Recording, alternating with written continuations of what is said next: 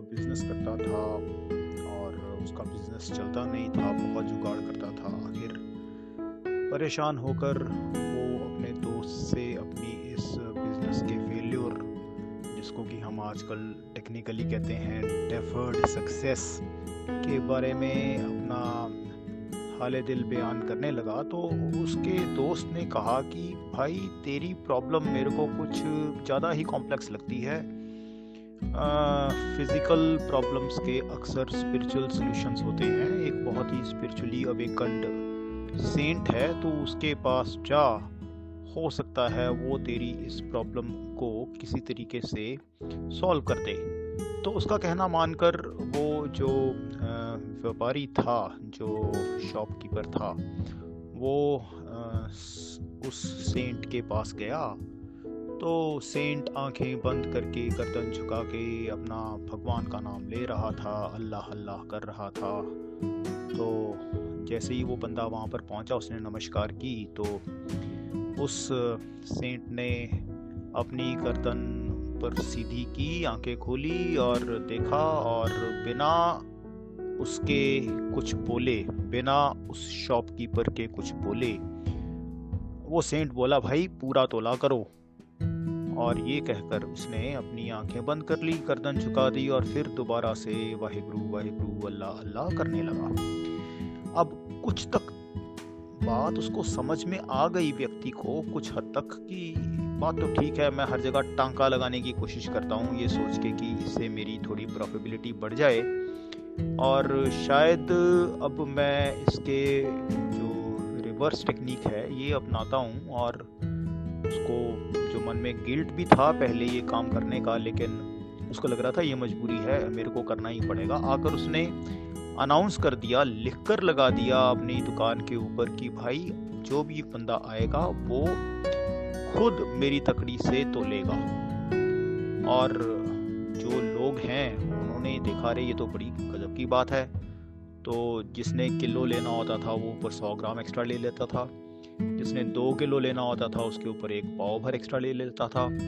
कुछ लोगों ने तो यहाँ तक भी कहा कि ये तो पता नहीं पागल हो गया है ये अपना खजाना लुटाने पे तुला हुआ है लेकिन आ, हुआ ये कि बात ये आग की तरह फैल गई और लोग पचासों दुकानें छोड़कर उसकी दुकान से आके सामान खरीदने लगे कि भाई ये पूरा ही नहीं तोलता बल्कि ये एक्स्ट्रा भी देता है और किसी को कोई भी कितना भी एक्स्ट्रा ले ले और उसको मना भी नहीं करता और उसकी दुकान पे सामान लेने वालों की लाइन लग जाती है। और जब लाइन लग जाती है तो अगर कोई व्यक्ति जो खरीदार होता था, वो आकर ज़्यादा सामान डालने की कोशिश करता तो उसके पीछे खड़े लोग ही चिल्ला उठते, अरे यार, इतनी क्या भूख है? वो तेरे को अगर राइट दे रहा है तो थोड़ी सी तो शर्म कर ले थोड़ा सा एक्स्ट्रा ले, पैसे डबल डबल मत ले। तो वो एक सेल्फ रेगुलेटेड सिस्टम हो गया। एक तो बंदे की मेहनत बच की तोलने की, बेचने की। दूसरा, उसकी फुटफॉल बढ़ गई और तीसरा, उसको चेक करने की भी ज़रूरत नहीं पड़ती क्योंकि लोग इतने होते थे, वो ही एक दूसरे पे नज़र रखे कि भाई, भला बंदा है, कुछ तो शर्म कर लो, उसकी भलाई का, नेकी का कुछ तो फ़ायदा उठाओ। तो इस तरीके से उसकी काम, उसका काम जो था, उसकी बरकत इतनी ज़्यादा बढ़ गई। दिन दुगनी, रात चौगनी, तरक्की करता हुआ, उसके पास इतना खजाना आ गया, उसका दुकान इतनी बढ़ गई, उसकी सेल इतनी बढ़ गई। कि उसने तोलने वाले बट्टे जो होते हैं, वो मेजर्स जो तोलने वाले बट्टे होते हैं, वो उसने सोने के बनवा लिए। और हैरानी की बात है कि सोने के बट्टे होने के बावजूद जो कि खुले में पड़े रहते थे, भी कोई आधा किलो का सोने का बट्टा है, एक किलो की सोने का बट्टा है, पाइया का है तो वो सोने के बट्टे भी कोई नहीं उठाता था। वो भी लोग इस दूसरे पे नज़र रखते थे कि भाई, ये देखो, ये नेक बंदा है, नेकी का काम कर रहा है, ये सोने के बट्टे भी ऐसे खुले में रख रहा है, कोई इसकी चोरी ना करे।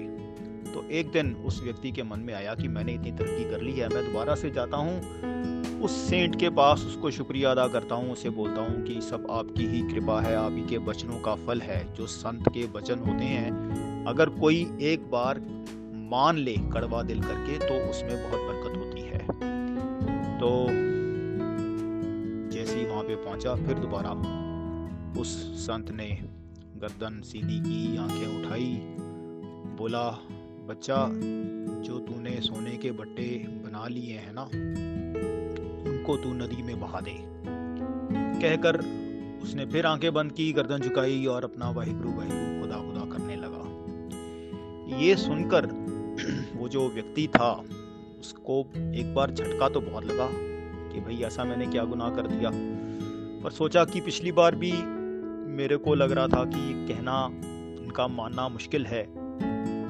अब भी कुछ ना कुछ तो इसमें रम्ज होगी, कुछ ना कुछ तो इसमें सीक्रेट होगा। मेरे को जहाँ इतना दिया है इनके बचनों ने तो मैं खुद ब खुद इस जो बट्टे हैं, इनको अपने हाथों से नदी में बहा देता हूँ, और उसने ऐसा ही किया। भले ही थोड़े भारी मन से किया, लेकिन फिर भी उसने कर दिया कि साधु के वचन है। अब उसकी दुकानदारी सिर्फ़ अपने उस शहर के लोग ही नहीं उससे सामान लेते थे, दूर दूर तक लोग सामान लेने आते थे उसके पास। तो एक काफिला था, उन्होंने भी उसकी चर्चा सुनी हुई थी और एक दो बार मिले भी थे, वो दोबारा वहाँ से निकल रहा था। वो काफिला जब निकलते निकलते नदी के पास रुका, उन्होंने अपने जानवरों को पानी वानी पिलाया, खुद स्नान किया तो देखा कि वहाँ पे बहते बहते एक जगह किनारे पे अटके हुए सोने के बट्टे थे। और उनको मालूम था कि ये बट्टे उसी दुकानदार के हैं तो उन्होंने फटक से वो बट्टे उठा लिए और आपस में सलाह की कि भाई, ये तो उस नेक बंदे के सोने के बट्टे हैं, जिनसे वो सामान तोल कर बेचता है, ये हम खुद जाकर उसको लौटा देंगे। और ऐसा ही उन्होंने किया।